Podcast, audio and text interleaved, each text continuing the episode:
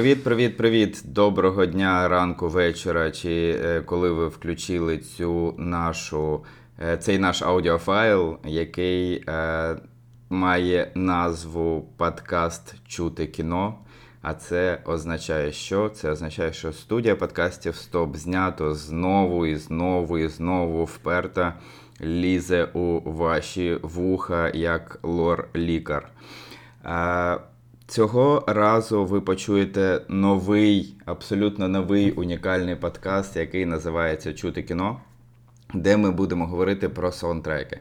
І мало того, що ми будемо говорити, ми їх ще будемо слухати. Ну, принаймні, будемо намагатися це робити настільки, наскільки нам дозволять це е, різні відео-аудіоплатформи та е, права на використання музику. Я сьогодні перед мікрофоном в черговий раз на студії подкастів Стоп знято вам доводиться слухати мій голос. Я це Паша Коваленко, який е, може бути вам знайомий за е, десятком інших подкастів, які виходили у нас. А зі мною сьогодні Вперше експериментально ми пишемось не в студії, ми пишемось через е, онлайн-зв'язок. Тому, якщо будуть якісь технічні неполадки, ви нам одразу вибачайте. Так ось, е, зі мною сьогодні е, на іншому, на іншому, не знаю, кінці дроту я хотів сказати, але це дуже говорить про мій вік, тому я не буду говорити про це. На іншій частині майже світу, в іншій країні взагалі, е, знаходиться Анастасія Шупранова, е, моя співведуча, яка пройшла важкий тернистий шлях від патрона е, студії подкастів Стоп знято до ведучої, і навіть не заплативши при цьому хабар чомусь. Непогано було б занести Настя. Настя, привітайся з е, слухачами нашими. Всім привіт! Дякую, Паша, за таку можливість. І, е, до речі, питання, чи е, коли я платила на патроні, це не вважається хабарем, це тільки так. Привітання, типу, таке. Ну, ти ж платила не нам, ти платила е, на Збройні Сили України. Тому, в принципі, е, це вважається корисно використаними грошима. Тому будемо вважати, що да, все, все зараховано. Е, Супер. у нас е, з Анастасією довга історія. Ми знайомі були раніше. Можливо, якось в цих подкастах вирине е, рівень нашого знайомства. Колись, поки не будемо говорити. Хай всі думають, е, що е, щось собі думають. Ну, інтрига, інтрига має бути. Да, да. Е, Ми будемо говорити про саундтреки. Ми будемо говорити про саундтреки фільмів. Я одразу е, за себе скажу, що я людина, яка саундтреки в фільмах чує в двох випадках: або коли вони йдуть на титрах і нічого крім, крім літерок мені не заважає їх слухати, або коли це мюзикл, всі зупиняються, починають дивно співати, танцювати і робити якісь Ой, яскраві речі. І тоді я помічаю, що це саме саундтреки. В інакших випадках я саундтреки можу помітити тільки потім на Spotify. А, тому я в цьому подкасті людина така, людина другорядна, скажімо так. А, говорити про саундтреки, про кінокомпозиторів. Знайомити нас з їх е, творчістю, знайомити з якоюсь різницею між ними, знайомити з е, різницею між е, самими різними фільмами в фільмографії одного кінокомпозитора буде знайомити нас Настя. Е, Тому, Настя, хочеш анонсувати, з кого ми почнемо? Ну тут варіантів, в принципі, ну, майже не було. Тому спробуй. Майже анонсуй. не було. Це вибір без вибору. Ну, дивись, е, за себе хочу сказати, що на відміну від тебе, я якраз та людина, яка коли дивиться кіно і чує якийсь класний саундтрек, який подобається мені, то, ну, звичайно, якщо це не кінотеатр, якщо я, наприклад, дивлюся вдома, то це ось та ситуація. Пауза і дивимося. Так, а хто це? Хто це таку красу написав? Ну або Шазам, і що це там грає таке прекрасне на фоні прекрасних, е, значить, картинок. Що то за звук? Ось така людина, це ось про мене. Тобто зараз ми з тобою прям е, протилежності ось такі. Е, На різних так, берегах. Так, так. Зустрілися на місточку під назвою подкаст. Е, про кого буде цей перший подкаст? Знаєш, я спочатку думала про те, що, а може, для розкачки, ем, як перший подкаст, невідомо, хто нас там буде слухати чи не слухати, чи воно вийде взагалі. Ем, думала взяти якогось, ну, композитора, так, е, автора не дуже відомого, не дуже кричащого, щоб просто спробувати про нього поговорити, але потім зрозуміла, що це не цікаво мені в першу чергу. Бо, ну, по-перше, хочеться займатися тим, що цікаво, і те, що в кайф. Ну і по-друге, я думаю, що багатьом буде цікаво про нього, про цього маестро послухати. Ми будемо слухати і будемо розмовляти сьогодні е, про автора, який не закінчував жодних академічних якихось, е, знаєш, структур, школ, інститутів, консерваторій. Це людина, яка просто любить робити те, що вона робить. І все. І з цього успіх. Будемо намагатися дізнатися і якось, знаєш, зрозуміти, в чому його код, в чому його ДНК, його успіху, чому, ем, чому саме він є один з, одним із самих таких найпопулярніших композиторів в кіноіндустрії, і це маестро, прекрасний чоловік, мужчин... чоловік, ніби це мій чоловік, ні, у мене свій чоловік. Прекрасний мужчина, е, єврей німецького походження, це тра-та-та-та-та, пан Ханс Батькович Цімер. У-у-у, вітаємо! Да, дійсно, починаємо ми з, з людини, з якою, в принципі, асоціюється е, кінокомпозиторство, асоціюється мистецтво музики для кіно. Тому, е, ну, як, як і ти, і я сказали, що тут варіантів, в принципі, не було інакших. Тут не було е, про кого ще говорити. Не те, що в світі немає більше кінокомпозиторів, звичайно, є. Просто є композитори, а є Ханс Цімер. Правильно? Це е, загальна назва. Ні, власна назва, правильно кажу. Це те, що вже вважається ось з великої літери пишеться не тому, що це ім'я та прізвище, а тому, що це, як знаєш, як місто. Типу, знаєш, ось всі, це ось Ханс Цімер, це ось музика Ханса Цімера. Ось вона така ось. Навіть розкрию вам, вам трошки внутряків. Ми коли думали над назвою подкаста, навіть е, намагалися його прізвище запхати в, в нашу назву. І е, на, певному етапі, як, якийсь тиждень, наш подкаст в, в розробці навіть носив його ім'я. Так що це багато про що говорить. А, Настя, давай так. А, повторимось, я людина е, доволі. Е, як сказати, людина, яка мало розбирається в саундтреках, е, любить і кіно, і музику, але при тому мало розбирається саме в саундтреках. Я буду пробувати тебе е, наводити, штовхати, пхати ногами, руками і чим ще вийде, в... для того, щоб ти нам розказала взагалі про е, його музику, про його фільми. Можемо називати це і його фільмами, в тому числі, тому що.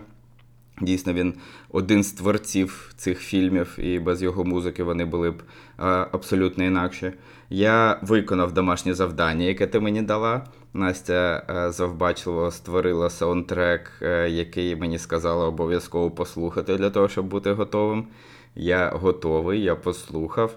Е, е, так, скоріше, я не створювала поки що саундтреків, але дякую за таку е, віру в мене.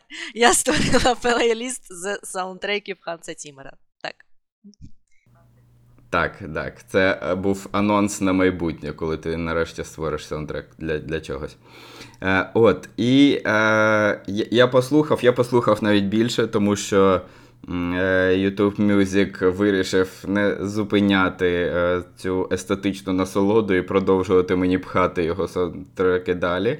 І я послухав навіть більше, ніж виконав, так скажемо. Е, завдання на додаткове завдання на додаткові бали. Е, Тому е, Спробую сьогодні, ну, як мінімум, бути, ну, якщо не на рівних, то е, хоча б у ранзі хорошистів з знання Ханса Зімера. Але питання номер раз. Спо, е, можу поспорити, що ти не чекала на нього. Ханс Циммер чи Ханс Ціммер? Пишеться е, англійськими, якщо літерами, то Зімер. Ну, бо це німецька, е, німецька фамілія, ну то як же ж. Але усюди, де я чую, як його ну, представляють, так, то це завжди мені чується завжди Цімер. Ну і плюс до цього всього, коли ми, наприклад, ну, вписуємо. е, Коротше, е, кирилицею пишеться Тімер. Ну, то ми читаємо Тімер. Чому ми будемо ну, якось інакше читати? Але е, я ж кажу, тут така тема, тут ну, розумієш, ось, ось який він Ганс Тімер. так? Його навіть прізвище треба вивчати і вивчати, щоб нормально дійти до суті, як воно правильно, як воно має бути. Навіть прізвище, а вже не кажемо про біографію, фільмографію і взагалі як він все це робить. Найцікавіше, що е, якщо все вийде і все вдасться змонтувати цей епізод, то він вийде чітко в день народження пана Ганса, 12 вересня, на його 66-річчя. Ой, нічого собі, а й правда. 12 вересня Так. 57-го року. Ага. То ми йому, то ти, а, а знаєш що? Ми знаєш, що молодець. е, так, ти Плюсик мені. молодець, ти мол... Я, я, ні, я просто не знаю, яка сьогодні дата. Я не про те, що я там десь там загубилася, не пам'ятаю, як, як де день народження Ганса Цімера. Ладно, шучу, не пам'ятаю. Я не знала, що у нього 12 вересня. От бачиш, бачиш, це ось коли. Це як оце ти така, знаєш, відмінниця, оце е, коли е, вчитель щось розказує, а воно йому піднімає руку і викрикує щось «Е, ні, ні, ні, ні, а ні, а ні. Знаєш, отака ось відмінниця Паша Коваленко. Добре, було б круто. Ми можемо виставити це. Можна так, додати, так, можна так. додати. Ти знаєш, як е, у мене в інституті були такі е, категорія таких дівчат, які просто підіймали руку і казали, можна додати, можна додати. І потім просто цитували з якоїсь книжки якийсь абзац е, і казали, як зазначає там такий-то, такий-то, і додаткові свої бали отримували. Мене це бісило, але в результаті вони отримали свої, свої бали на іспиті. Мене це теж завжди бісило. Так, давай від моїх флешбеків, від моїх флешбеків університетських повернемось до е, Ганса Сімера. Ти вже сказала, що він німець. Е, етнічний. Етнічний, який е, доволі швидко переїхав в Велику Британію. Наразі він мешкає у нас в Америці і, напевно, і має громадянство американське, наскільки я знаю. Е, тому Е, Чи є, от знову несподіваний, я одразу з несподіваних, а потім перейдемо якісь на такі більш прості запитаннячка. Чи є у нього оцей конфлікт європейськості, вишуканої е, естетської, з, з фастфудною американською культурою, яка, ну, ну, я б не хотів сказати значно простіше, але, е, скажімо так, швидше, оперативніше і так далі. Є у нього в його музиці, його саундтреках е, конфлікт між оцими двома світами абсолютно різними. Слухай, я ем, виходячи з того, е, як він розказує про себе, про те, як він працює, е, як він розказує про ем, свою команду, я вважаю, що там не просто немає конфлікту, там взагалі людина, яка, е, ну, по-перше, відкрита до всього в світі, і вона працює не просто там, знаєш, сидить в Америці, і, типу, знаєш, приїхав такий німець, англієць, чи ну, бо він в Англії теж довго прожив, до Америки, і такий, типу, ой, а що ви тут о п'ятій годині вечора не п'єте чай? Ой, а як це? А як це? Ну, типу, знаєш, і такий. Ні-ні-ні, ні. Ханс Цімер це, е, знаєш, е, людина всього світу. Він їздить по всьому світу для того, щоб. Він працює з усім світом, він подорожує дуже багато для того, щоб зібрати більше інформації для, ну, для своїх творів. Так, він шукає е, композиторів і шукає е, співаків, і шукає музикантів з усього світу. У нього є зараз музикантки з Одеси, з нашої. Тобто Він не то, що там сидить зараз навіть в Америці. Він просто він, він усюди. Він там, де треба, там, там він є. Там, де йому треба, там він є. От розумієш, такий він. І ем, читаючи е, його інтерв'ю, я зрозуміла, що це абсолютно не оця така е, снабійська інтелігентність європейська. Ні, це абсолютно весела, ем, спокійна е, при цьому всьому. Ну, не знаю, чи він спокійний, ладно, добре. Це я так вигадую. Але це весела така людина, яка любить, ну, фан. фан. Він часто, коли його запитують там, а як ви це робите, а чому, а як, що? Він каже: ну тому що ну, має бути фан, має бути класно, має бути в кайф. І ось він отак от і знаєш, і працює, і спілкується з іншими людьми, і живе. Тому ні, я не бачу в ньому вообще, е, взагалі жодних конфліктів з будь-чим. Хіба що може він може конфліктувати сам з не знаю, зі своїми інструментами, коли вони йому не дають то, що потрібно, але це інше вже питання. Окей, ну тоді е, давай е, залишимо позаду геополітичні питання. Тим паче, ти вже зазначила, що він е, наразі да, виступав з представниками Одеського оперного і таким чином, в принципі, можна сказати, підтримав Україну в, в такий важкий момент, в момент вторгнення Російської Федерації, показав свою позицію, власне, цим. Тому, на, відміну від е, багатьох, ну як багатьох, якихось людей кіномистецтва, він не зашкварився, скажімо так. Хоча можна сказати, у нього і була одна така е, невеличкий нюанс в його кар'єрі, коли на 18-му році він писав е, музику для чемпіонату світу по футболу, який відбувався в Росії. Ну, але, скажімо так, на той момент. Звичайно, геополітична ситуація і розуміння е, взагалі більшої частини світу подій, які відбувалися в Україні, в окупованому на той час Криму, Донецьку, Луганську, були незрозумілі. Слава Богу, що зараз е, най, най, найкращий, най, найвидатніший да, кінорежисер сучасності з нами на, в, в одному борті. Тому ми будемо говорити власне тільки про його музику. З е, політикою все добре. І ставимо галочку, він молодець. Е, давай тоді про музику. Е, почнемо здалеку, здалеку, здалеку. Почнемо з 80-х років. Тому що е, пан Ганс не завжди був е, кінокомпозитором, правильно? Він же ж починав як музикант, як музикант, учасник групи. Розкажи, будь ласка, нам. Це була прекрасна історія про те, як я знайшла на Ютубі кліп з молодим Гансом Цімером. Е, Це просто я. У мене такі тоді були емоції. Розповідаю. Так, дійсно, Ганс Цімер це не той композитор там або там диригент, знаєш, е, що він там е, з маличку на фортепіано грає, потім пішов у музичну школу, консерваторію. Це я вже казала. Тобто, це не, це не той шлях, який зазвичай глядач або слухач е, очікує е, е, ну, дізнатися так про.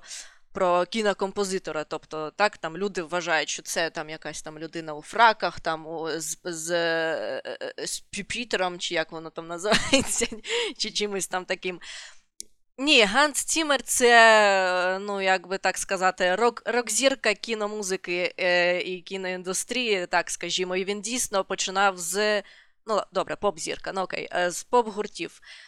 Ем, він був клавішником після, після школи, після так, він в школі займався фортепіано. Він був клавішником в е, різних групах, і одна з них це група називається The Bugle. Я, дай Боже, щоб я правильно це ну, казала, бо, бо, бо, бо, бо може хтось мене розірве. Не знаю, не знайдуть мене, то пофігу. Bugle. Значить, він там був не просто клавішником, бо там е, всього дві людини. Ну, в такому відомому, скажімо так, відомому світові е, е, составі, там дві людини. Там один вокаліст з бас-гітарою, а другий клавішник, який там грає на фортепіано. І ще це такий гурт 80-х, там, де стоїть клавішник, у нього п'ять синтезаторів, він оце між ними танцює. І це вони так от виступають, грають, і це в кліпах теж м, ми можемо побачити. І Ханс Цімер в цьому кліпі е, відомому на в кліпі на пісню е, Боже е, Video Killed the Radio Star.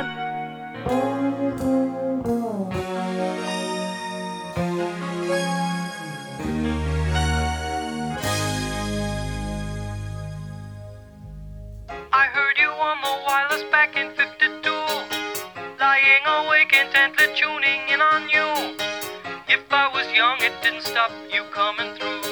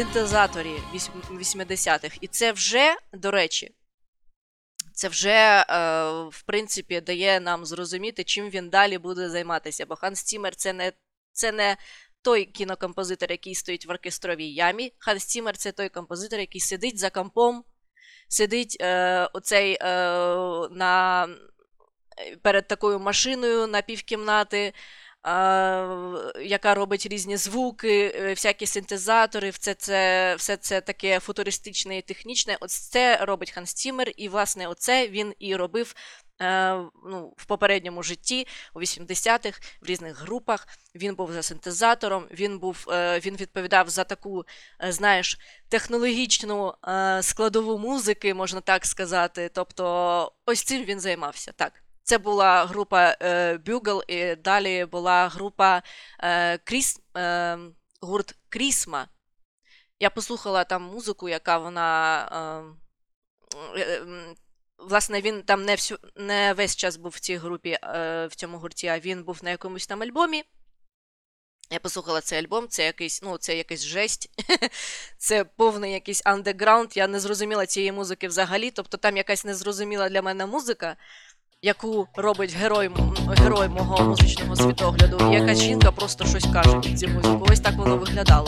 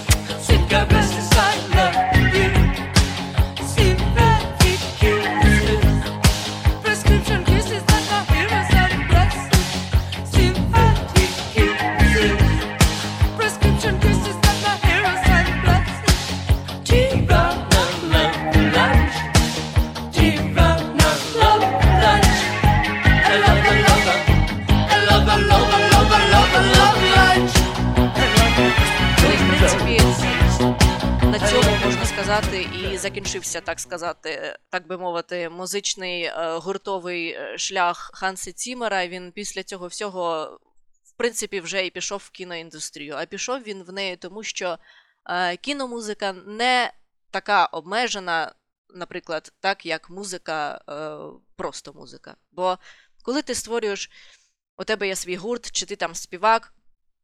У тебе має бути свій жанр, щоб він відповідав твоїй аудиторії.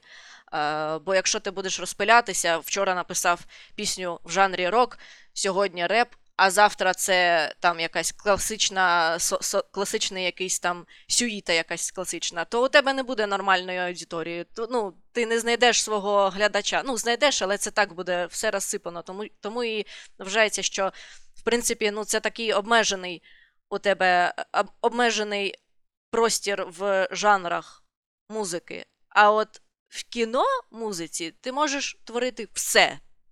Ти можеш творити в будь-якому жанрі, що тобі в голову прийде, аби це відповідало, е, ну, відповідало е, режисерові е, так, е, фільму, відповідало там, ну, нагоді, яка, е, до якої ти пишеш ту музику. А так це може бути все. Тому і він і пішов у кіно. Ось така історія. Ну і пішов доволі успішно, тому що з 82-го року, коли він да, випустив е, перший фільм, це е, з режисером Єжа Скалімовським, польським режисером відомим, який, е, який і на сьогодні лишається вершиною польського кіно, і навіть в минулому році був номінований на Оскар в черговий раз як кращий іноземний фільм, його фільм Іо. От, і вони випустили, наскільки я розумію, два фільми разом з музикою Тімера: це Місячне сяйво і Успіх Найкраща помста. Це 82-84 рік. А всього-то за 6 років, вже в 88 році, він вже був номінований на перший свій Оскар за людину доща чи дощ, дощу. Як ти думаєш, от такий швидкий стрибок? Ну, 6 років для такої величезної індустрії, це причому в 80-х роках. Не, не говоримо про сьогодні, коли кожен день з'являється новий е, композитор, тому що має доступ до, до всього всього і, в принципі, може творити музику хоч вдома. А, от такий стрибок за 6 років від е, польського артхаусу до е, ну, одного з монументальних драматичних фільмів е, 80-х років з е, Дастіном Хофманом і Томом Крузом молодим. Е, як думаєш, яким чином йому це вдалося? Чому саме він? Чому от, е, чим він підкорив е, на своїх, скажімо так, не голівудських фільмів, голівудських продюсерів, які захотіли його побачити, почути в своїх картинах? Е, слухай, тут давай все-таки почнімо трошечки відмотаємо на твої пару слів а, назад. Ем, після його, е, так би мовити, поп-пригод. е,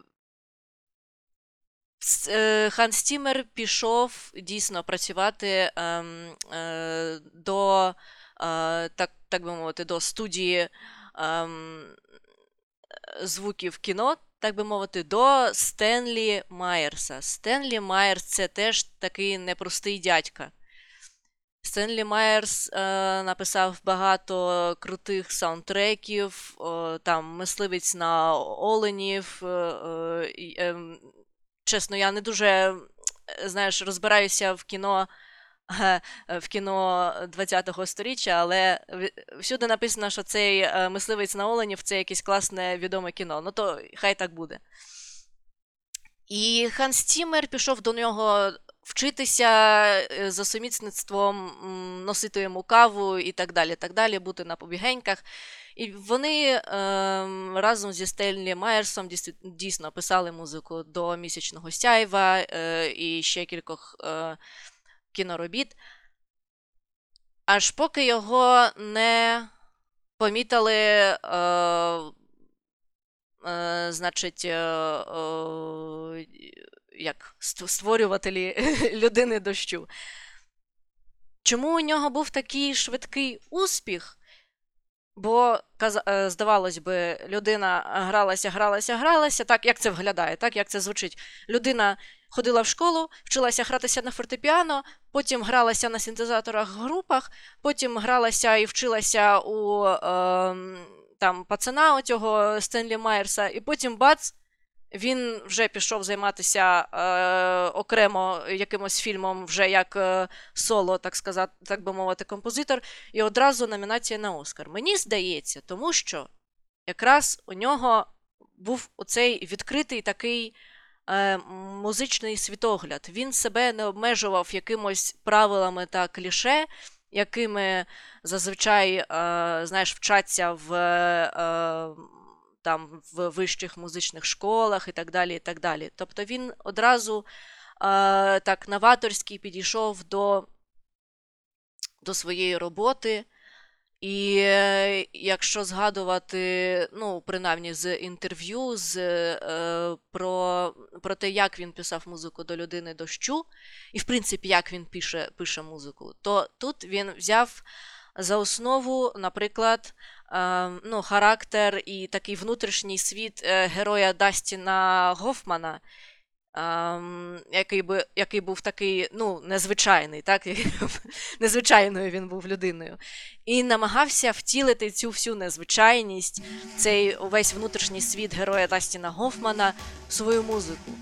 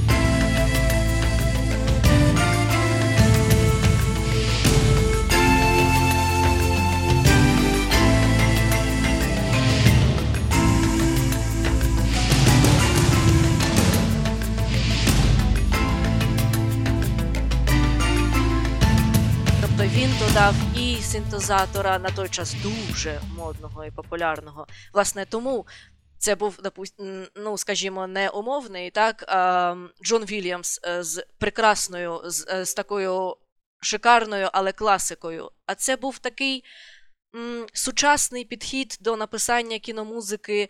Е, людина абсолютно свіжа, людина абсолютно ще не, знаєш, не, не скалічена своїм музичним досвідом. Тому, напевно, був такий успіх. Ну, ще плюс кіно дуже е, успішне було, і музика Ось так мені здається. Ну, дійсно, я погоджуюсь, що людина дощу дійсно таке унікальне кіно, яке а, і за самою структурою унікальне. Ну, і це такий.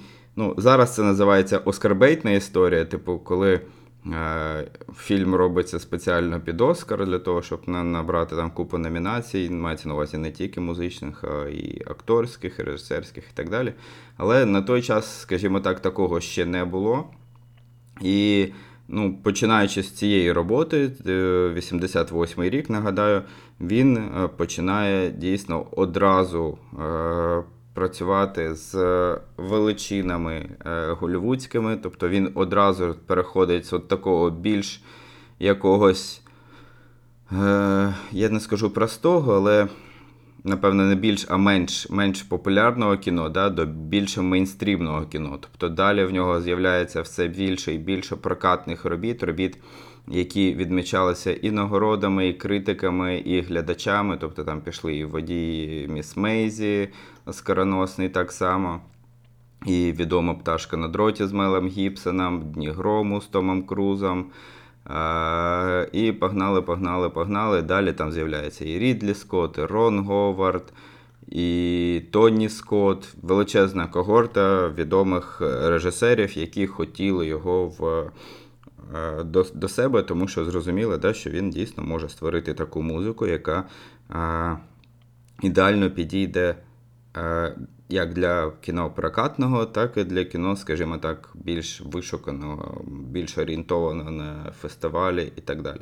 Е, Я не буду знову питати про конфлікти, але як тобі здається, е, яким чином, от ти сказала, да, людина, музикант не може випускати сьогодні реп, завтра рок, післязавтра, е, не знаю, записати якісь, якусь регі композицію. Е, Як Цімеру вдається робити те, що він робить, тому що, ну, умовно, е, драма е, Людина дощу, драма водій Міс Мейзі, а потім, наприклад, іде е, ну, вже згадана мною пташка на дроті, наприклад, да, яка ну, комедійний бойовик, скажімо так. Потім іде там, напевно, їх власна ліга, комедійна драма спортивна. А потім знову щось е, більш драматичне. Потім це, наприклад, справжнє кохання Тоні Скотта, яке е, дуже таке підтарантинівське. Ну, власне, він і написав туди сценарій Тарантіно. Е, як йому вдається оці от маніпуляції, як йому вдається от бути оцим от м'ячиком для пінг-понга, який вдало відбивається від усіх оцих стін з різними дверима, з різними входами, да? тобто драма, комедія, бойовик і так далі, і при тому все одно мати свій якийсь унікальний стиль. Е, ось тут ми, власне, переходимо е, до питання його, скажімо, внутрішнього коду написання музики і взагалі його внутрішнього цього коду е, до сприйняття. ем, Сприйняття інформації взагалі ззовні, яка до нього надходить. Тобто зараз я, е, зараз я буду старатися пояснити, що я маю на увазі. Дивись, мені здає, мені дуже, по-перше, мені дуже відгукується його історія е, становлення. В тому плані, що вона мене дуже сильно надихає. Мене як не, знаєш, не, е, не состоявшогося на даному етапі мого життя музиканта, так?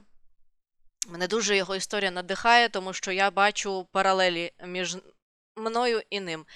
А саме те, що це людина самоучка. Тобто це людина, яка, знову ж таки, повтор... бо це мене дуже сильно вразило. Я повторюся, ця людина навчалася сама, по суті, навчалася е, власному якомусь баченню, навчалася е, сама сприймати е, правильно, так як йому хочеться, точніше, інформацію, яку йому надає режисер, припустімо.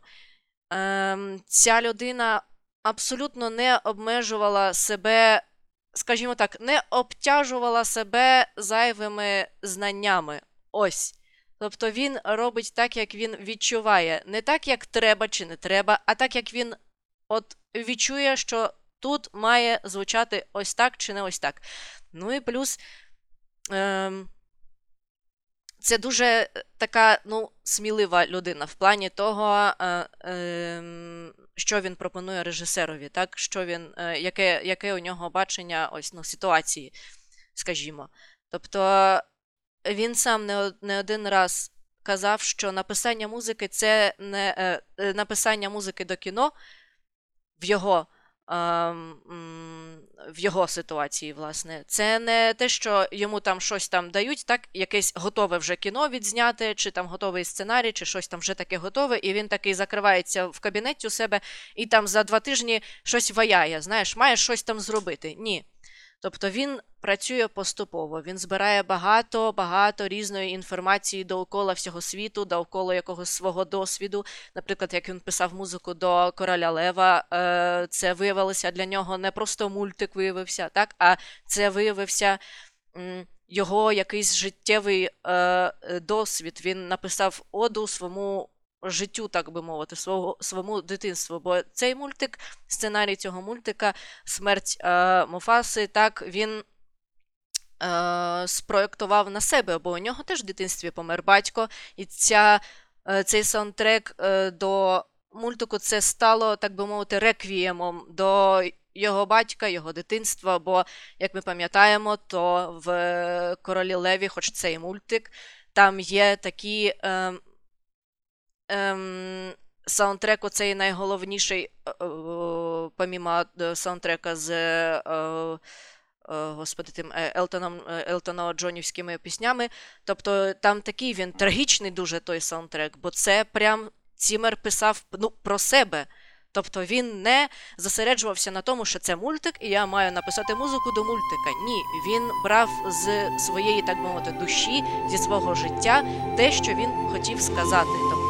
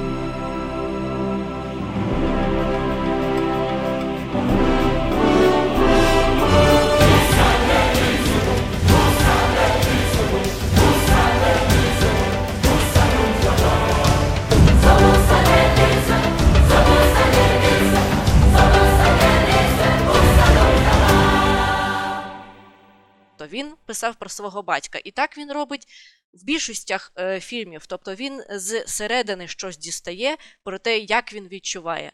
Він чудово відчуває, де комедія, де драма, де епік якийсь, так, е, наприклад, як в Гладіаторі було. Він це бере от, от з себе. Це по-перше. По-друге, він чудово вже на самому початку зрозумів, що написання музики до кіно це не соло, е, знаєш, перформанс, це командна робота.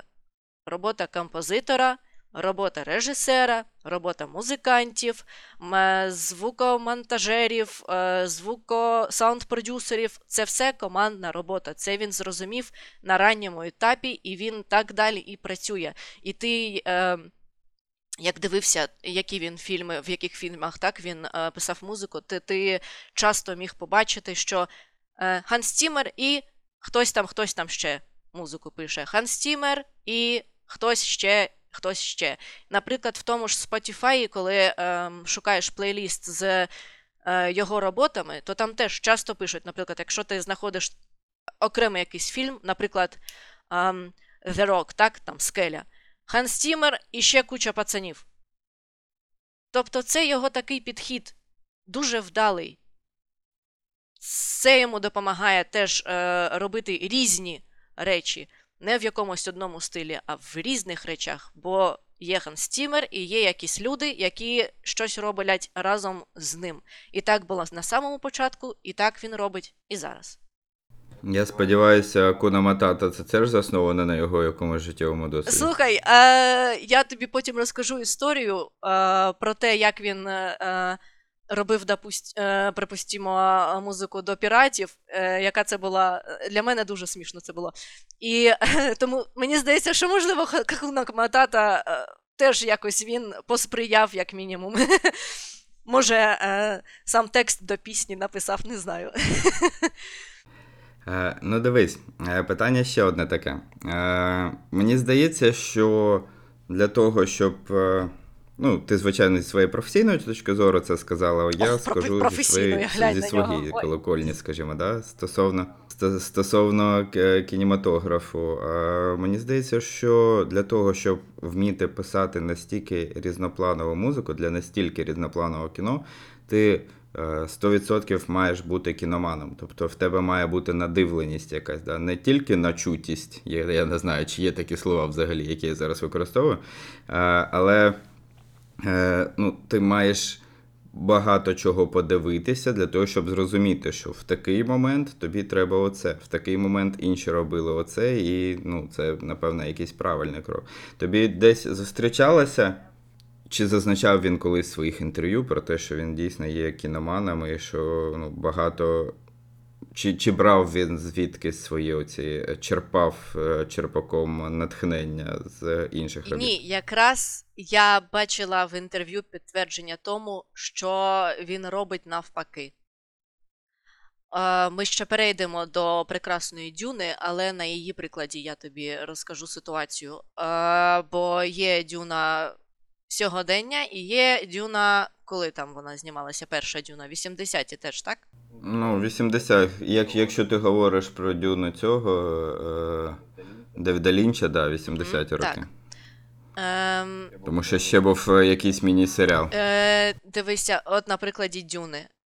Ось ця надивленість, так, наслуханість, на, на, на, чу, на чутість.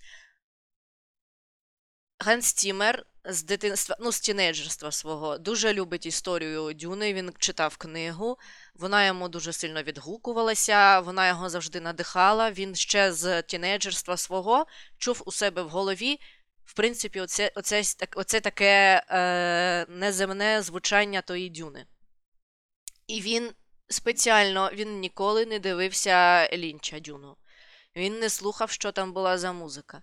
Так само, до речі, і е, Дініска е, Вільньович, він теж е, читав ту дюну і робив теж, ну, так, в принципі, було в інтерв'ю зазначено, що він теж не жодним чином старався не посилатися на дюну Лінча.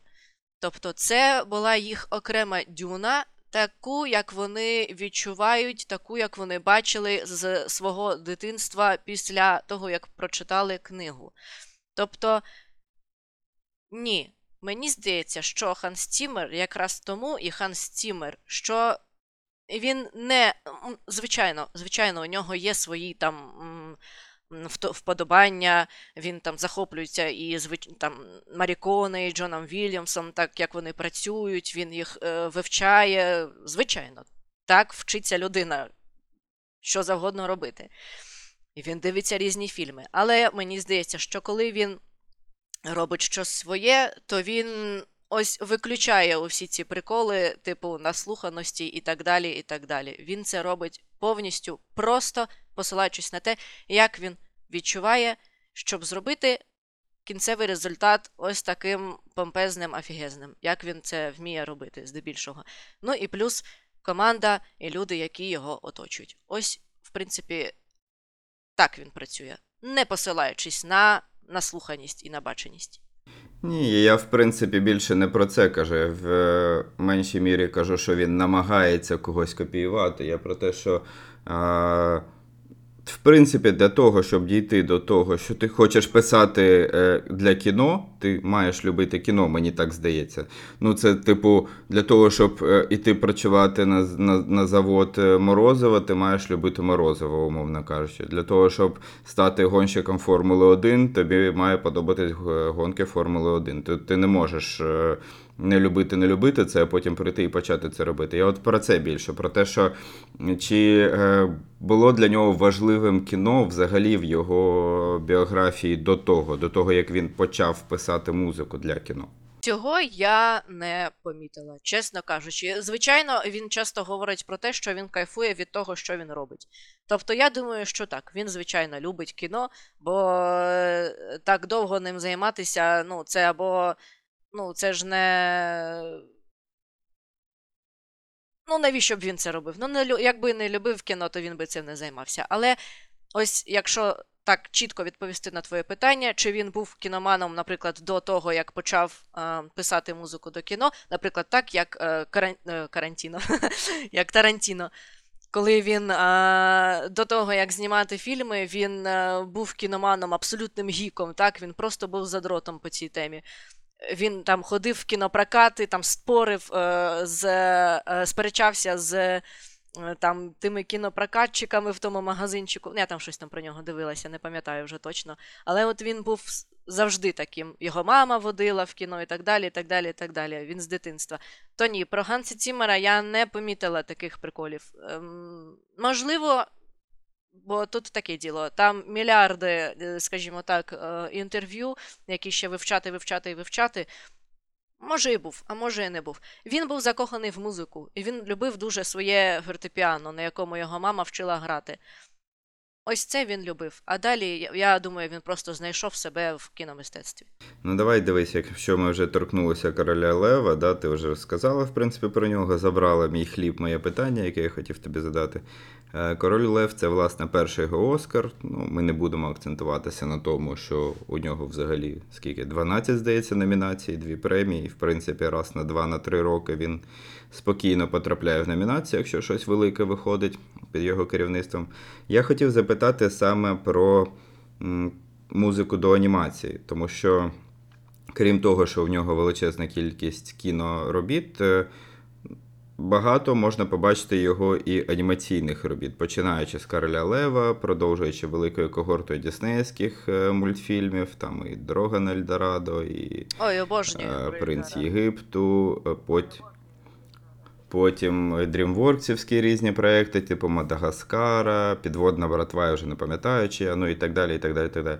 Е, і ти, і я, в принципі, є молодими батьками. Знаємо, що до а, дітей е, ну, треба знаходити абсолютно якісь унікальні підходи. Да? Що ти не, не можеш взяти свій дорослий досвід і з маленькою дитиною говорити ну, умовно на рівних. Тобто до того цього треба намагатися йти, але все одно тобі треба шукати якісь такі лазівочки для того, щоб е, достукатись до неї. Починаючи з умовних там на тобі е, ложечку за маму, за папу, і закінчуючи ну, значно глобальнішими речами. Е, Здається, в музиці для таких проєктів, які ну, в першу чергу розраховані на дітей, розуміло, що Мадагаскар дивилася і величезна кількість дорослих. але все рівно в першу чергу вони розраховані до дітей. Як, е, на твою думку, Тімору вдається саме і от у цю нішу теж влізти, от так от спокійно, не, розвиваючись, е, зайти, е, наваяти саундтрек на якусь анімаційну франшизу, і при тому е, вміло достукатись як до дітей маленьких, які прийшли на сеанс, так і не батьків, яким е, на цей сеанс довелося прийти, тому що дітей самих не пустять. Слухай, ем, по-перше, ем, під час зйомок, ну як не зйомок, створення короля Лева у Цімара вже тоді була маленька донечка 6 років, і е, він пішов в короля Лева заради того, щоб вона нарешті сходила в кіно і подивилася на роботу тата. Це було першочерговим таким, чому він взагалі взявся за е, мультфільм. Бо він Ем, дуже дуже сумнівався е, насправді в ну як дуже дуже сумнівався, просто сумнівався в тому, чи варто, чи не варто. Він дійсно він до цього часу ніколи до мультиків нічого не писав. Він дійсно до цього часу не знав, як е, ось ось ці всі питання, які ти тільки що е, озвучив щодо як достукатися до дитини дитячою мовою, так він цього на той момент теж не розумів. А, але якщо ми послухаємо, окремо візьмемо саундтреки, так, з короля Лева, припустімо, дорога на Ельдорадо. Дорога, дорога на Ельдорадо я взагалі не вважаю дитячим мультиком. Це так. Типу, там взагалі там тема сексу, там тема. Там, там, там я не знаю, я не бачу там дитячого мультику.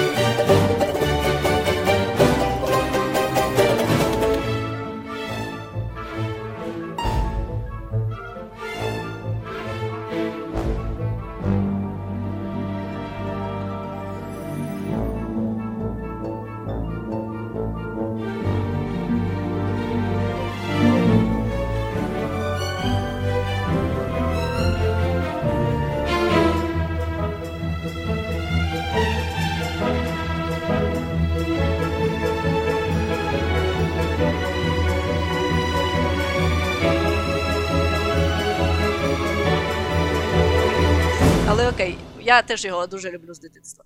Ну і, наприклад, ми беремо Короля Лева, Дорога на Ельдорадо і ем, умовний там Мадагаскар. Якщо послухати окремо саундтреки до цих мультиків, хіба ти чуєш там в тих саундтреках якусь особливу дитячість? От так, ну спробуй. Я розумію, що ти не дуже пам'ятаєш і зважаєш на ті саундтреки, але умовно, це ж не булька-булька, я весела булька, так? Тобто це інша музика. Вона там не, е, не дуже відрізняється від музики умовних піратів чи умовних там, що там у нього е, ще таке, ну, помпезне, відоме, але не дуже-дуже таке страшне. Ну, на, наприклад, е, від умовних піратів. Не дуже відрізняється музика в плані того, що вона не набагато дитячіша.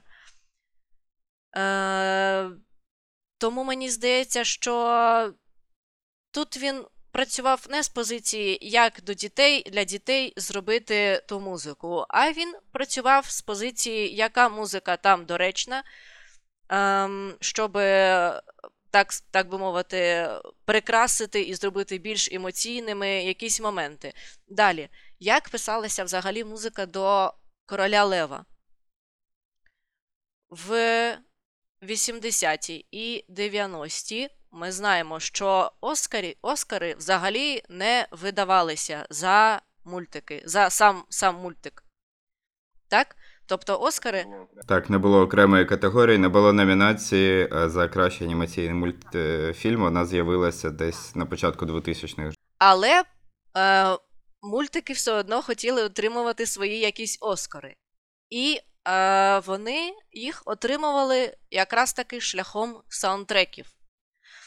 Писалися шикарні пісні для саундтреків, і завдяки цьому отримувалися мультиплікаційні Оскари. Так зробили і з Королем Левом, так робили і з е, купою там і Покахонтас, по-моєму, Покахонтас взагалі для мене Покахонтас це паршивий мультик зовсім не цікавий, але Оскара він нібито має за сам саундтрек. Погарний саундтрек. І тоді писалися спеціально оскарівські саундтреки, спеціально для Оскара. Тому тут ще питання було не тому, щоб прям дітям сподобалася пісенька, а е, питання було в тому, щоб отримати Оскара. І саме мені здається, тому вони запросили Ганси Цімера, який вже був номінантом на Оскар на той час. Тому вони запросили шикарного Елтона Джона, щоб він написав шикарні пісні. Так? Вони прекрасно спрацювалися з Цімером. Тому ось мені здається, е, там була музика такою, якою вона була. Мені не здається, ця музика для дітей. Мені здається, ця музика конкретно для ситуації. Ось так мені так здається. Ну і ми ще маємо розрізняти, маємо розуміти, ми і наші слухачі, що музика до мультфільму це не вся музика, яку ви там чуєте. Тобто не вся музика написана саме Хансом Сімером. Да? Умовно, I like to move it з Мадагаскара. Я сумніваюся, що це його аранжування і так далі. Тобто, от такі гачки, які зроблені спеціально для того, щоб. Е, Зробити потім під них трейлер, е, завірусити якимось е, чином. Це, я думаю, на більш на якомусь маркетинговому рівні вже пропрацьовується потім з іншими композиторами, з іншими там спеціально запрошеними музикантами, так само, як той Елтон Джон в, Королі Леві.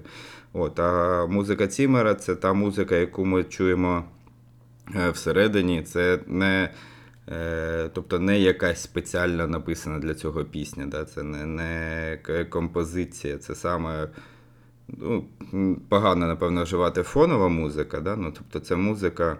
Ну, бо є оріджинал саундтрек, а є е, пісні, які вставляються, так би мовити, в картину. Є окремо щось написане, а є like to move it.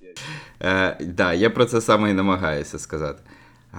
Добре, тоді ще одне питання, яке він сам е, неодноразово піднімав в своїх інтерв'ю, в останніх, наприклад, я теж бачив про супергероїку. Ми розуміємо, що 2010 роки і початок от наших 20-х років вони пройшли і, в принципі, плюс-мінус е, з перемінним успіхом проходять під знаком супергероїки. Це там Marvel, це DC і так далі. І а, власне, Цімер це один з тих, хто починав писати впізнавану музику для супергероїки. Да? Це і Бетмен, Темний лицар е, Крістофера Нолана, і потім до Спайдермена, якщо я не помиляюсь, він писав е, е, і так далі. і так далі. Тобто, оця от.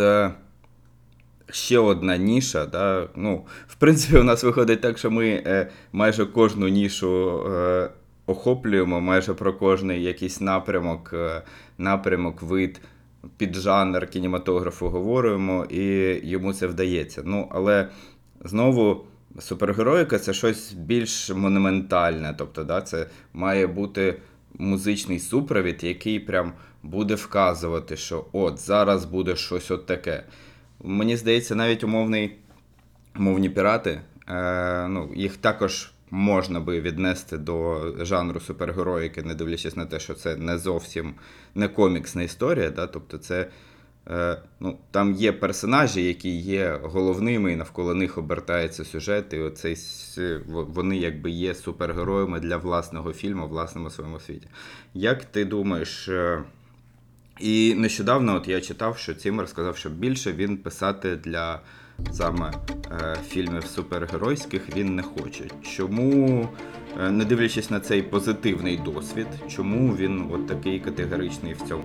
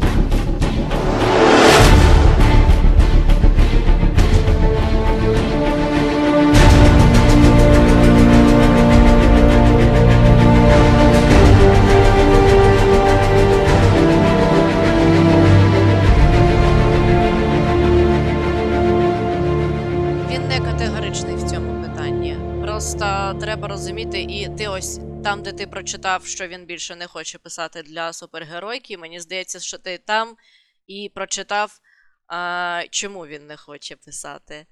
Бо там, в принципі, мені здається, в одному і тому ж реченні це все прописується. Е, Візьмемо, скажімо, е, Нолановського ем, темного лицаря. Перша, друга частина виходили впродовж 11 років. І плюс ще він там, мені здається, і до людини зі сталі він теж писав, мені здається. Е, Тобто він, він писав упродовж 11-13 років, чи скільки там ось музику для цієї супергеройки. Ну сам подумай, писати музику упродовж 11 років. Ну, це відрізок життя. Треба просто йти далі. Тобто, це не те, що він там більше не хоче, а все там, все ця супергеройка е, говно і так далі. Ні. Просто це вже для нього пройдений етап. Е, тим більше, що, наприклад, з Ноланом він далі співпрацює прекрасно. Ми це бачимо з, е, з його не тільки, скажімо, супергеройськими фільмами, так, а, а й іншими. Ем, тому мені здається, що це просто вже пройдений етап. Він вже написав все, що він хотів написати до супергеройки, і він іде далі. Угу. Тоді інше питання про супергероїку, але вже іншого плану. От я дивлюсь в його е, фільмографії, в його композиторській історії є такі е, речі, як серіал Біблія, е, як е, фільм Син Божий, як е, короткометражка Woman of the Bible і так далі. Ну, розумієш, до чого я веду, так? При тому, що це єврей, ще ми не забуваємо. Е, Це він євреєм являється. Слухай, не дуже цікаве питання, яке б я дуже хотіла е, прочитати в якомусь інтерв'ю, бо я не, е, ну, не, не знаходила саме його відповіді на те, чи він, е, не знаю, там, чи він щонеділі ходить до церкви. Е, наприклад. Ну, так, припустімо. Але що я з того, е, з тієї інформації, яку я знаю про нього, можу так вижати відповідь на це питання. Що, по-перше, він м, уміє писати чудову музику для документалок, ну, припустімо. І що це може бути музика, яка, наприклад, ну, визиває певні емоції, так? Також він е, чудово вміє писати таку, скажімо, мінімалістичну музику, яка просто може добре пасувати до тем релігійних. Ну, наприклад, бо він так само і пише музику, писав музику, якщо я не помиляюсь, до, е, до цього е, Моргана Фрімена щось там. Теж там про космос, про землю і так далі. і так далі. Мені здається, що він просто вміє, в- уміє в це. От і пише. Але я, чесно кажучи, не дуже сильно орієнтуюся в його в питаннях його релігійності. Мене це мало цікавило, чесно кажучи. Навіть от не задумувалася. Ну, писав і писав. Добре, Настя, ми з тобою вже більше години говоримо. Чи є щось, що ми не сказали про цю унікальну людину? Я думаю, є багато чого, але щось таке важливе, щоб е, ти хотіла е, вивалити на плечі наших е, Дуже слухачів. важливо. Так, дуже важливо. Ми не обсудили взагалі його музику. Come on, everybody. ми, ми не послухали і не обсудили її. Це твоя провина, ти за це тобто ми, відповідаєш. ми, ти розумієш? Так.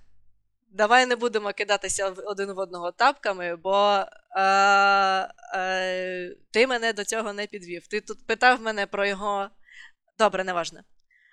Бо зараз будемо ще, коротше, спорити ще на півгодини. Ну, не переживай. Ми, ми зробимо так. Ми е, про фільми, про які ви згадували, ми е, запхаємо всередину туди саундтреки, тому люди їх почують, якщо у нас буде така можливість, якщо нам надасть таку можливість е, YouTube і інші платформи.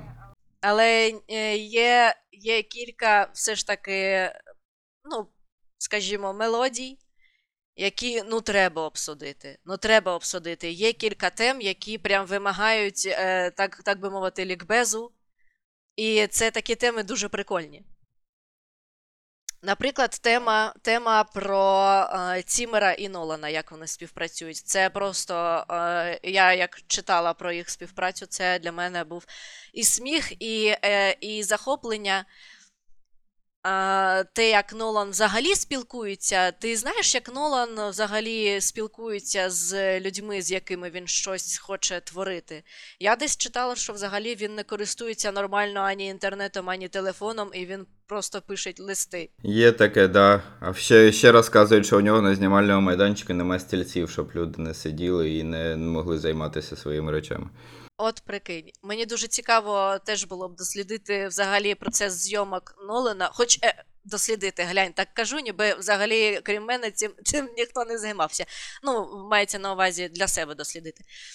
Ам, і, в принципі, Цімер з Ноланом дуже теж дуже цікаво працює. Як взагалі. Е, Ем, Нолан розказує Цімору, що він від нього хоче. Це теж дуже прикольно. Формулювання примірно слідуючі. Е, пише, чи там зустрічається Цимер з Ноланом. Історія така. Ну, так, від мене трошки, бо там треба перечитувати, але мені зараз це ліньки, то я зараз по пам'яті. Зустрічається Нолан з Цімером, і Нолан йому каже: А що ти можеш написати на таку історію? Типу, батько з сином чи батько з дитиною.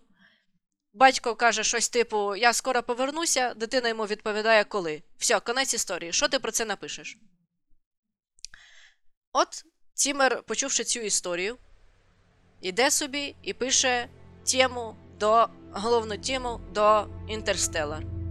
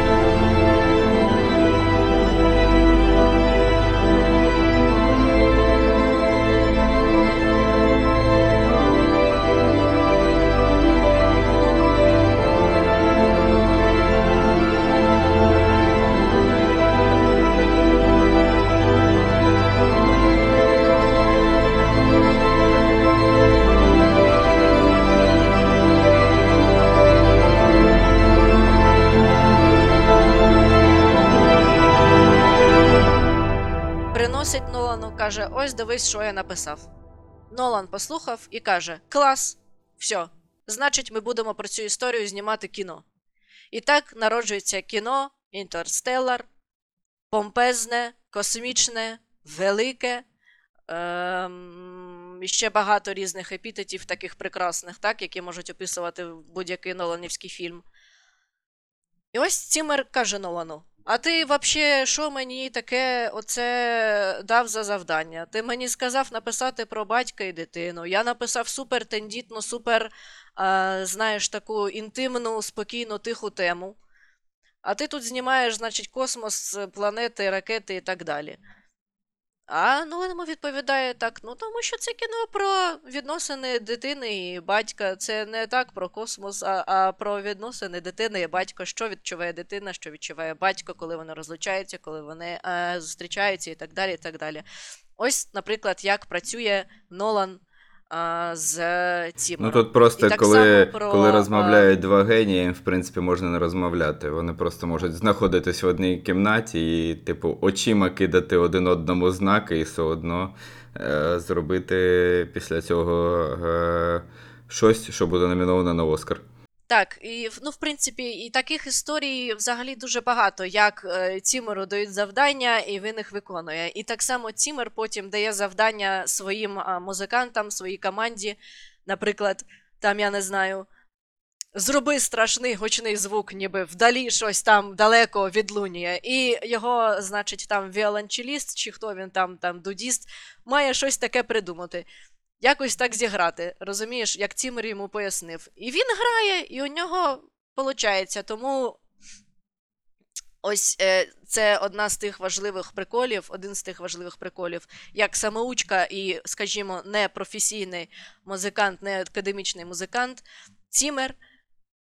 Достукується до своїх компаньйонів, значить, музикантів, які йому грають музику. Тобто, ось як це в нього це один з тих кодів, як, про яких я казала, як він так пише таку унікальну музику. Так тому, що він взагалі не вміє її по суті писати. Тобто, це просто справа в тому, щоб знайти класну команду і відчувати всією душею, душею, спиною, не знаю, там вухами, носом, як має звучати музика, і правильно донести, що ти від своїх е, колег хочеш. Це ось така одна, е, одна з великих речей Ханса Цімера. Тоді питання: він, він ноти взагалі знає? Він ноти знає, але він розумієш, в чому прикол? Так, він ноти знає, але це та, це та людина, яка каже про себе: Я ноти знаю, але є багато-багато людей в моїй команді, які набагато набагато музичніші за мене і набагато краще їх знають. Я, Він знає ноти на рівні на тому, на якому е, цей рівень дозволяє, дозволяє йому щось написати, щось награти. А далі він просто чує те, що має вийти кінечний такий е, кінцевий результат в своїй голові він чує, і вже справа в тому, як він це донесе до своїх колег. Ти хотіла щось про порівняння, наскільки я пам'ятаю. Ти мені за- закидувала такий га- га- гачочок, щоб я е, впізнав в одній мелодії іншу мелодію. Так, і ти це зробив, я так, думаю, я так? відчув, якщо ти про гладіатора і піратів Карибського моря. Так, це шикарна історія. Господи, якби я пила якийсь алкоголь взагалі в цьому житті, я б зараз шампанське відкрила. Це прекрасна історія, яка, яка у мене такі були емоційні гойдалки, які я е, досліджувала це питання. Бо я тобі вже закинула е, на, нашу, на нашій співбесіді. Я тобі закинула інфу про те, що е, Цімер не є автором офіційним е, саундтреків до перших піратів. Ну і хто? Відповідай на, на питання. Розоблачи міф е, ВКонтакті, який існував е, 15 років тому. Ганс Цімер, AKA Пірати Карибського моря, AKA Том Круз, AKA е, Клаус Бадельт. Ось така історія. До чого тут Том Круз? Запитаєш мене ти. Спочатку всі думали, що Ганс Цімер написав музику до, е, значить, піратів Карибського моря. Історія така: всі знають, що Ханс Цімер писав саундтреки до е, піратів Карибського моря. Галочку поставили. Далі, перше, перше з'ясування, так, е, так, так би мовити, ситуації.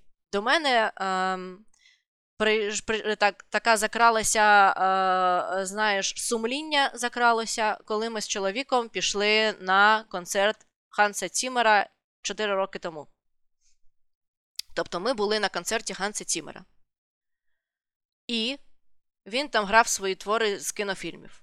Окей, це був прекрасний, шикарний концерт, почути це вживу з оркестром і так далі. так далі. Це я зараз е, хизуюся. І тут, коли е, підходить черга до, е, значить, ем, до піратів Карибського моря на живому концерті, і я така сиджу, думаю, ну ось, давай зараз буде лабати. Думаю, ну все, зараз буде. Зараз те, для чого я прийшла. Я прийшла за гладіатором, і я прийшла за піратами. Давай лабай. І що я чую? І нема. Ну, нема головної теми з піратів. Якого чорта? От якого чорта, а? Ну добре, я пішла з концерту, трошечки розстроєна. Там була тема з піратів, але інша, не ота головна, яку всі знають.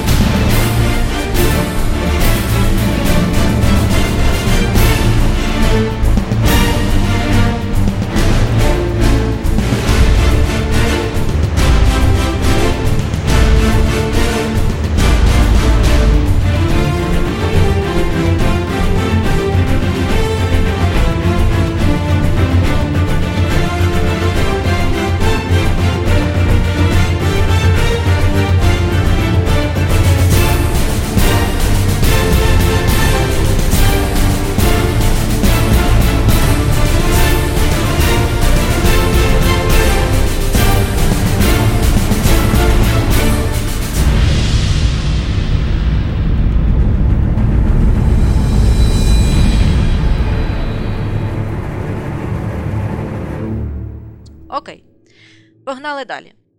Я готуюся до нашої з тобою співбесіди. Ну і така, думаю, треба е, подивитися, що він там написав, де там до піратів, послухати, е, підготуватися. Я знаходжу, е, значить, е, в Spotify в, в, ну, вишукую пірати Кримського моря, е, прокляття тієї чорної перлини, дивлюся. А там в плейлісті, ну, в смысле, в тому альбомі до саундтреку фільму немає Ханса Цімера, там якийсь інший тип. І тут знову таки, якого чорта, що сталося? Я читаю, що ага, до перших піратів Карибського моря, оказується, написав музику Клаус Бадельт. Чи якось так, ну я не знаю добре, як вимовляється. Ну, Клаус Бадельт. Хто такий той Клаус Бадельт? Якого чорта всі думають, що то Ханс Цімер? Непонятно. З'ясовую далі. Ага, Ханс Цімер написав до наступних піратів Карибського моря е, музику. До других, третіх, четвертих, по-моєму, до всіх до наступних. Окей. А що за Клаус Бадельт? А Бадельт це його, так би мовити, протеже, його учень, його співробітник, бо у, Цімера вже на момент, на момент створення перших піратів була своя, так би мовити, студія, своє ком'юніті з різними композиторами, ну і він там, так би мовити, на чолі. Окей.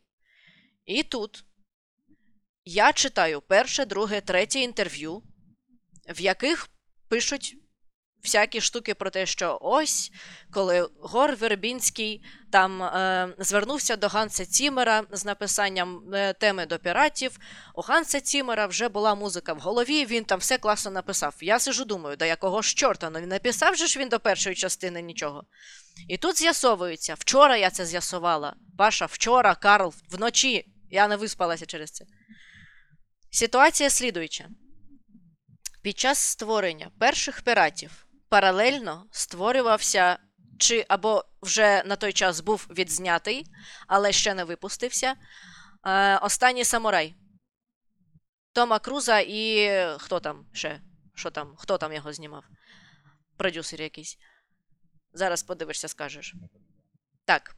Е, і значить, ну, Цімер прекрасно написав до того самурая теж е, саундтреки.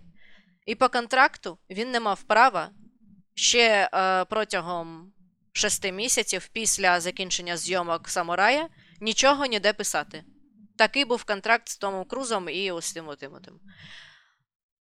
А Гор Вербінський дуже сильно хотів, е, е, як мене Цімера, дуже просився, дуже сильно. Там е, е, мав е, писати е, спочатку інший взагалі композитор, боже, е, вилетіло з голови.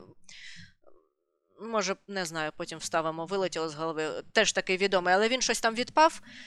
І Вербінському дуже треба Цімер, е, тим більше, що вони вже співпрацювали разом е, там над дзвінком, чи що він там ще йому там писав.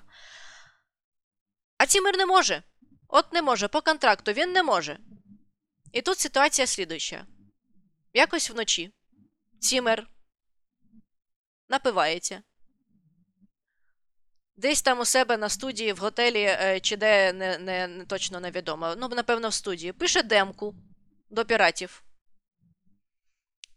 Відносить Вербінському, Вербінський в захваті, все добре, але по контракту Цімер не може значитися в тих перших піратах, е, значить, як о, о, ну, головний саундмейкер, скажімо так. Тому Цімер просто звояв ту демку, шикарну демку, я тобі її скину, ми можемо навіть її тут включити. Вона десь там є. Ну, на Ютубі десь вона є. Можна і в Spotify теж можна знайти демо-версію е, головної теми піратів. І, типу, цей. е, І Клаус Бадельт е, разом з іншим ще звукорежисером просто ну, добивають, е, так би мовити, до ладу, приводять е, значить, цю демку, і так повстає головна тема до перших піратів. І в авторстві е, головним значиться Клаус Бадельт. І Цімеру від цього не гарячо, не холодно, його кар'єра ніяк не страждає від цього, бо він дуже любить, до речі, ну як же тобі я вже тобі казала, вказувати соавторство з різними теж членами його команди. Він це любить робити, бо він каже, що це взагалі ну, нечесно, що я один там вказуюсь, бо я не один, не один над цим працюю, є ще звукомонтажери, там і все багато-багато ще різної роботи, яку, яку я не роблю, але роблять вони, тому вони теж мають там знач... зазначатися. От так е, було ще і в гладіаторі, як він е, е, співачку теж зазначив. Співачку, яка заспівала в гладіаторі оту гарну дуже пісню, забула, як вона має, яке вона має ім'я та прізвище. Він там теж її зазначив в соавторстві, хоча вона музику не писала. Тобто він такі, такі штуки любить. Тобто він не такий, що там, от, все, я король світу, я тут написав, все, я там головний автор. Ні, він любить це все, йому, йому це ніяк не заважає. І, до речі, смішна ситуація е, з планом е, в плані того, що е, на виході музику до перших піратів саме такі ну, музичні критики, ну, скажімо так, критикували. І сам Ганс Цімер не дуже любить музику до перших піратів, бо він каже, що там було бага... е, мало часу, він не встиг нормально над цими піратами попрацювати. Працювали інші, теж талановиті, але інші люди. Клас Бадельт, він класний пацан. Але е, е, що я читала про відгуки е, з відгуків про музику до піратів перших, хоч вона і феноменальна, і всі її дуже люблять, але з музичної точки зору вона нібито якась там ну недосконала. Але для мене, я не знаю, це теж це все прекрасні треки. Я теж дуже люблю музику з перших піратів, як і з наступних піратів. Все для мене прекрасно. Але так, дійсно, ми напевно виріжемо е, шматок з гладіатора і шматок з е, е, головної теми перших піратів, бо там явно прям копіпаст. Такий, я, я вчора офігіла. Я, я вчора переслухувала це, коли я тобі писала, чи ти послухав музику. Бо це якраз я тобі написала в той момент, коли я виявила оту схожість, бо там здоровезний 10-хвилинний трек до гладіатора, і десь от всередині прям шматок піратів.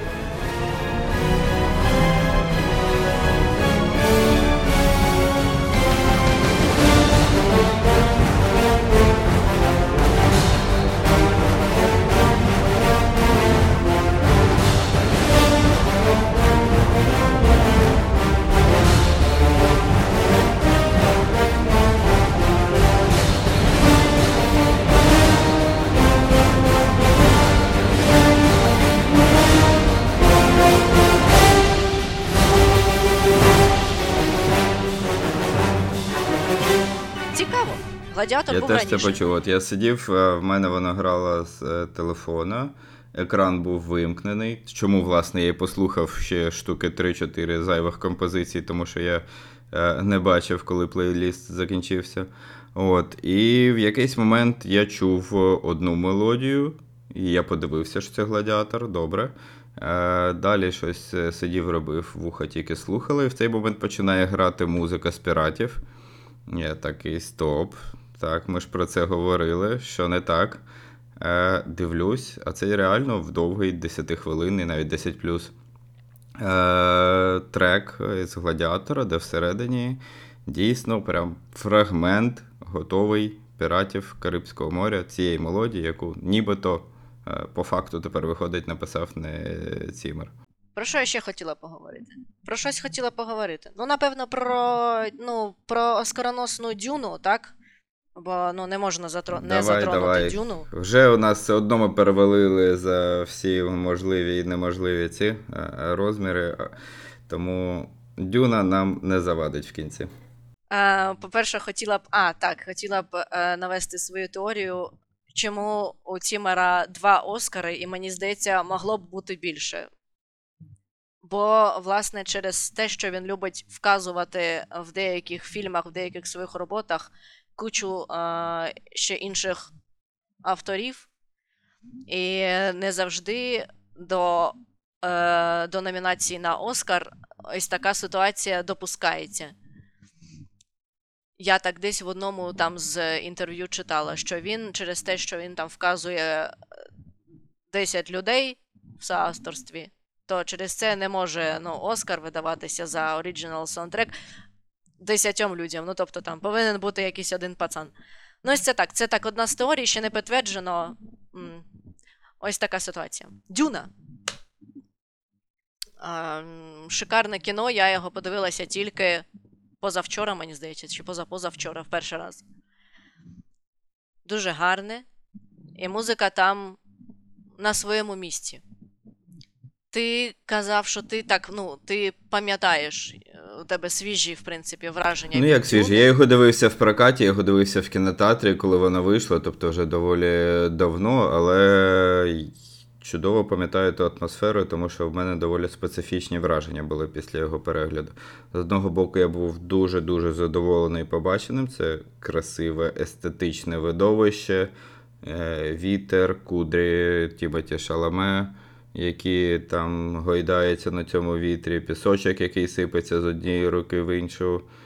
Е, Всі оці напівфутуристичні, напів навпаки архаїчні е, е, не, персонажі, а місцевість, де вони знаходяться, гаджети, якими вони користуються і так далі. Тому ну, дійсно це такий великий монументальний твір, який все одно десь в голові лишається в пам'яті. І е, от цього року ми е, в одному з інших наших подкастів ставили на найкращі фільми е, цього року, які мають цього року вийти. Я ставив на дюну, хотів поставити верніше на дюну, е, але мою ставку забрали. І добре, тому що дюну перенесли на наступний рік. Тому враження в мене, хоч і доволі давні, але так само сильні. Ну і е, не забуваємо, що Дюна е, створювалася під час пандемії. Тобто, це вже е, цікава ситуація, це вже незвичайне кіно. Тобто, під час локдауну створювалася Дюна і писалася музика теж. Е, і не забуваємо, що я вже 10 разів сказала, що Цімер пише музику не сам. У нього величезна команда, компаньйони і так далі, і так далі, які разом з ним співпрацюють. І йому треба було якось е, ну, їх докупи, е, значить, зводити. І ситуація складалася так, що він е, спілкувався, ось як ми зараз з тобою на відстані спілкуємося, так він зі своїми е, музикантами спілкувався так само на відстані е, з різними часовими, е, значить, поясами. Е, Він там знаходився, по-моєму, в Лос-Анджелесі на той момент. У нього була ніч, а в Лондоні і в десь там хтось там був, там чи в Відні, чи де, був день. І це теж треба ось на це треба звертати уваги при дослідженні музики Дюни, що це не просто так, ось це всі люди зібралися разом і писали. Тобто це було все на відстані, і потім це все зводилося до однієї купи. А як це робилося? Це просто шик. Тобто, ну, я тепер розумію, за що там Оскар. По суті, музика в Дюні хоч і має таку ну, е, багатошаровість, багатоскладеність, не знаю, як ще описати. Ну, тобто вона дійсно е, в, плані того, що вона має багато в собі всього різного, різного звучання, вона е, разом з тим всім не має перегруженості. Наприклад, як от можуть мати в собі якісь епічні. Е, значить, епічні саундтреки до якихось епічних сцен, там, де багато музики, там щось там звучить, гудить, ля-ля та поля. Тобто в Дюні аж так цього немає. І при цьому всьому в Дюні е, сам Дені Вільньов е, зауважив на те, що звуки і музика в Дюні мають бути майже на тому самому рівні, як і картинка, як і основний сюжет, як і е, діалоги. Тобто її там і правда дуже багато. Бо саме музика допомагає поринути ось в цей, в цей світ за е, позаземний, так сказати, так би мовити, позачасовий. Що ми маємо в Дюні? Це цивілізації, які знаходяться на різних планетах, і, вон, і е, коли вони знаходяться через 10 тисяч років від зараз, чи через коли. Там я вже не пам'ятаю, там, по-моєму, 10 тисяч щось там, щось там. Такий рік там іде. Е, і яку перед собою ставив задачу Цімер? Це, по-перше, звичайно, звук піску шикарний, гарний. І зробити музику позачасовою, позаземною і позачасовою. За позаземність відповідали різні комп'ютерні приколи. Окей, це ми розуміємо. А ось що, це ж все-таки люди. А, що з позачасовим? Цімер придумав слідуюче. Він собі визначив, що має бути якийсь інструмент музичний, який поза часом існує. І має бути ще щось, і це ще щось людський голос. І якщо ти пам'ятаєш саундтреки з Дюни, ну, власне, е, власне, ти вчора чув. Один з самих крутих е, моментів, ти там це та е, мелодія, скажімо так, де оре жінка. Це все виливається в такий крик гарний. Пам'ятаєш такий момент? Пам'ятаєш. А ми його тут зараз, може, включимо.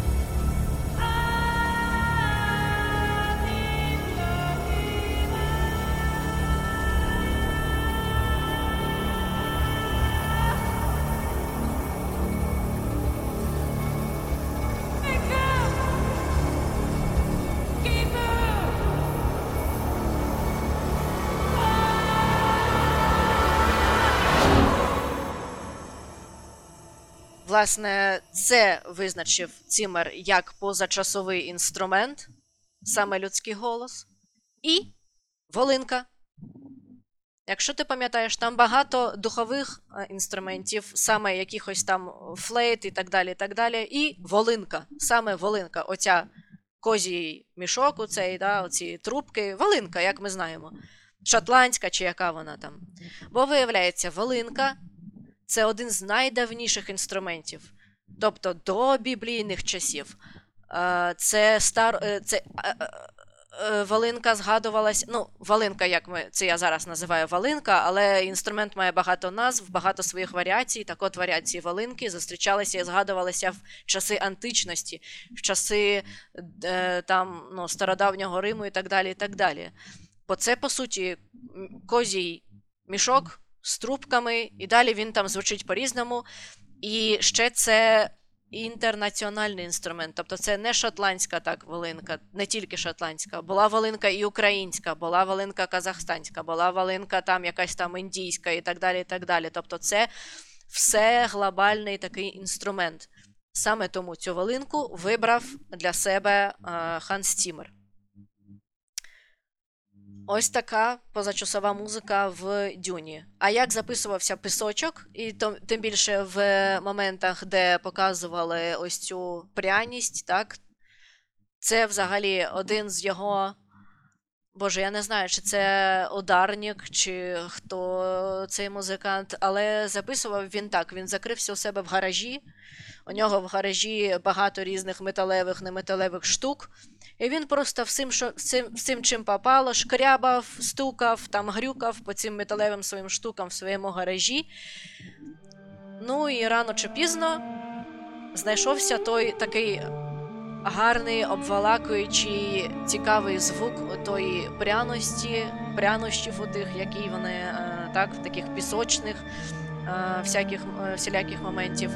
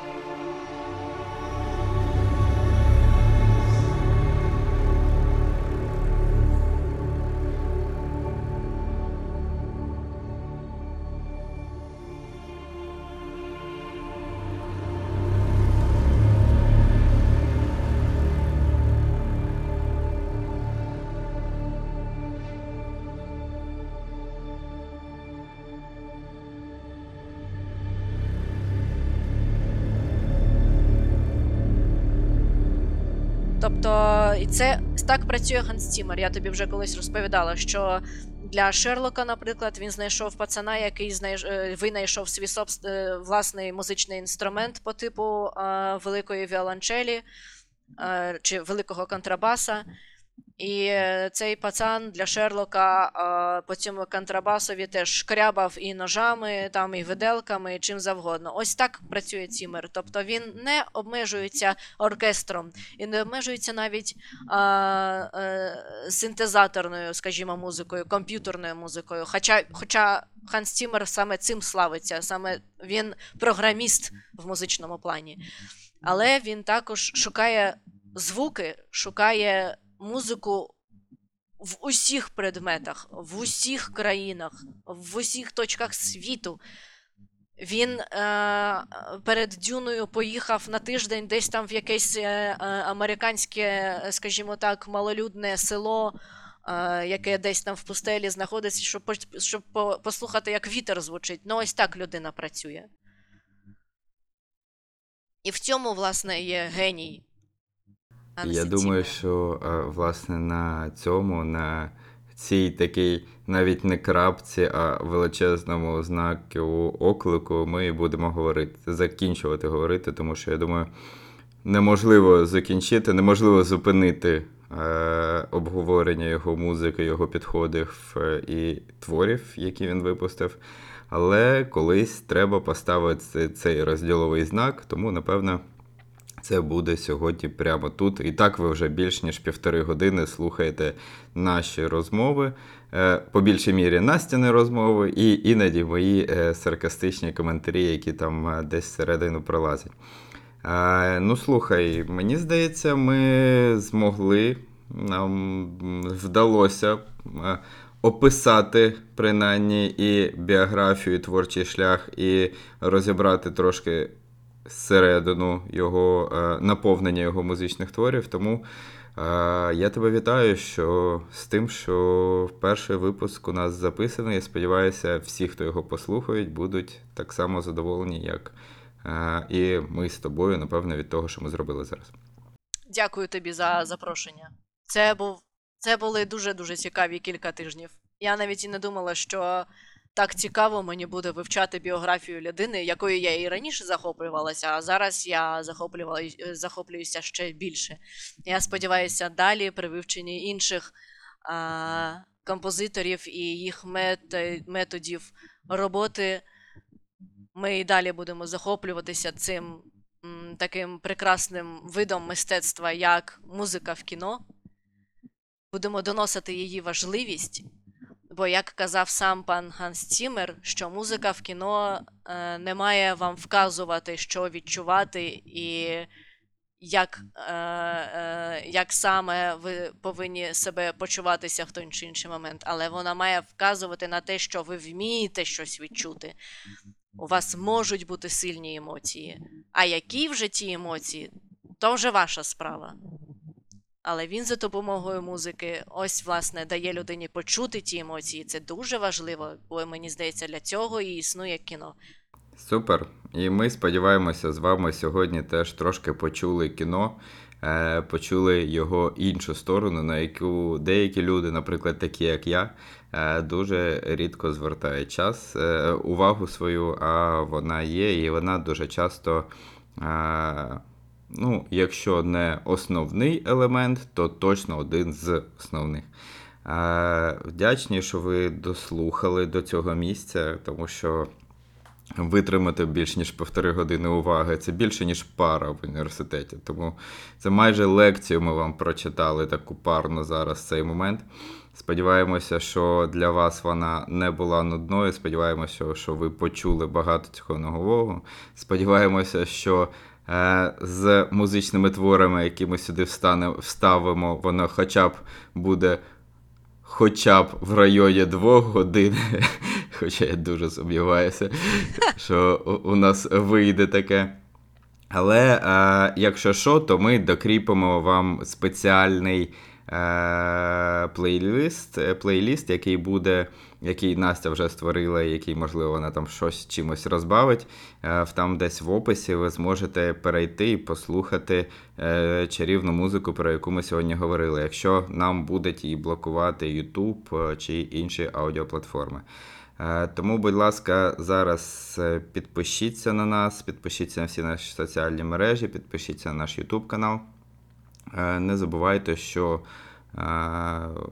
ми можемо це робити і говорити про кіно, про саундтреки лише завдяки тому, що е, наша країна е, досі вільна. А наша країна досі вільна тільки завдяки е, людям, які е, з автоматами в руках чи з іншою зброєю захищають її кордони і посувають назад ту.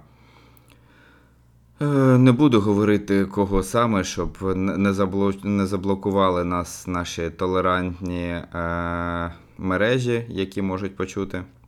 Ви самі зрозуміли про кого ми. Тому, будь ласка, е, направляйте свою, е, свої можливості е, на допомогу Збройним силам України, направляйте свої можливості на допомогу волонтерам. Не забувайте про тому, що час від часу треба психологічне якесь перезавантаження у вигляді е, хорошого кіно, е, гарної музики чи якісних подкастів, які сподіваємось, е, який сподіваємось, ви зараз і почули. Е, У студіях різних сьогодні були Паша Коваленко і Анастасія Шопранова. Е, Студія подкастів Стоп знято і подкаст Чути кіно.